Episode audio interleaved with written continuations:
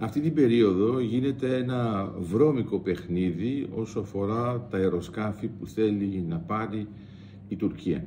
Γιατί, Γιατί ενώ έχει παγώσει το πρόγραμμα των F-35 και βλέπουμε ότι οι Αμερικανοί συμπεριφέρονται όλο και καλύτερα και πιο αποτελεσματικά εναντίον της Τουρκίας, γίνονται κινήσεις από την πλευρά της Τουρκίας για να προσεγγίσει τι, τα Eurofighter και ειδικά αυτό γίνεται με την Ισπανία και με την Αγγλία οι οποίες θέλουν να πείσουν τη Γερμανία έτσι ώστε ε, να αγοράσει η Τουρκία 40 Eurofighter. Γιατί έχει σημασία να το καταλαβαίνουμε αυτό. Πρώτα απ' όλα η Τουρκία το παρουσιάζει με έναν τρόπο πολύ δικό της. Λέει εμείς δεν κάνουμε καμία προσπάθεια. Είναι οι άλλοι που προσπαθούν να πείσουν τη Γερμανία.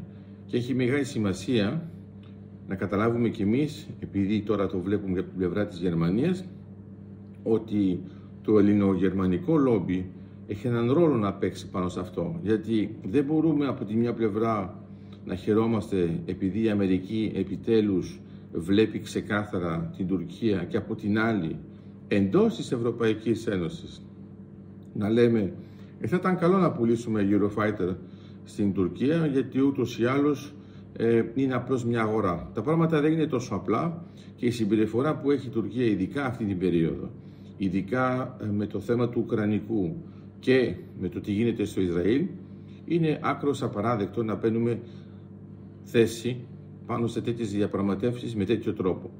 Άρα σίγουρα παρουσιάζεται από την Τουρκία ως ένα θέμα το οποίο είναι σημαντικό αλλά παίζεται από τους ίδιους τους Ευρωπαίους γιατί βέβαια ο Υπουργός Άμυνας παρουσίαζε όλα αυτά τα θέματα στην Επιτροπή Προϋπολογισμών αλλά πρέπει να καταλάβουμε και εμείς ότι είναι ένας τρόπος να επηρεάσει την κατάσταση και άμα δεν είμαστε προσεκτικοί και άμα δεν βλέπουμε τι θέλει η Τουρκία σε βάθος χρόνου, τότε μπορούμε να κάνουμε λάθη και μετά να λέμε γιατί το κάναμε.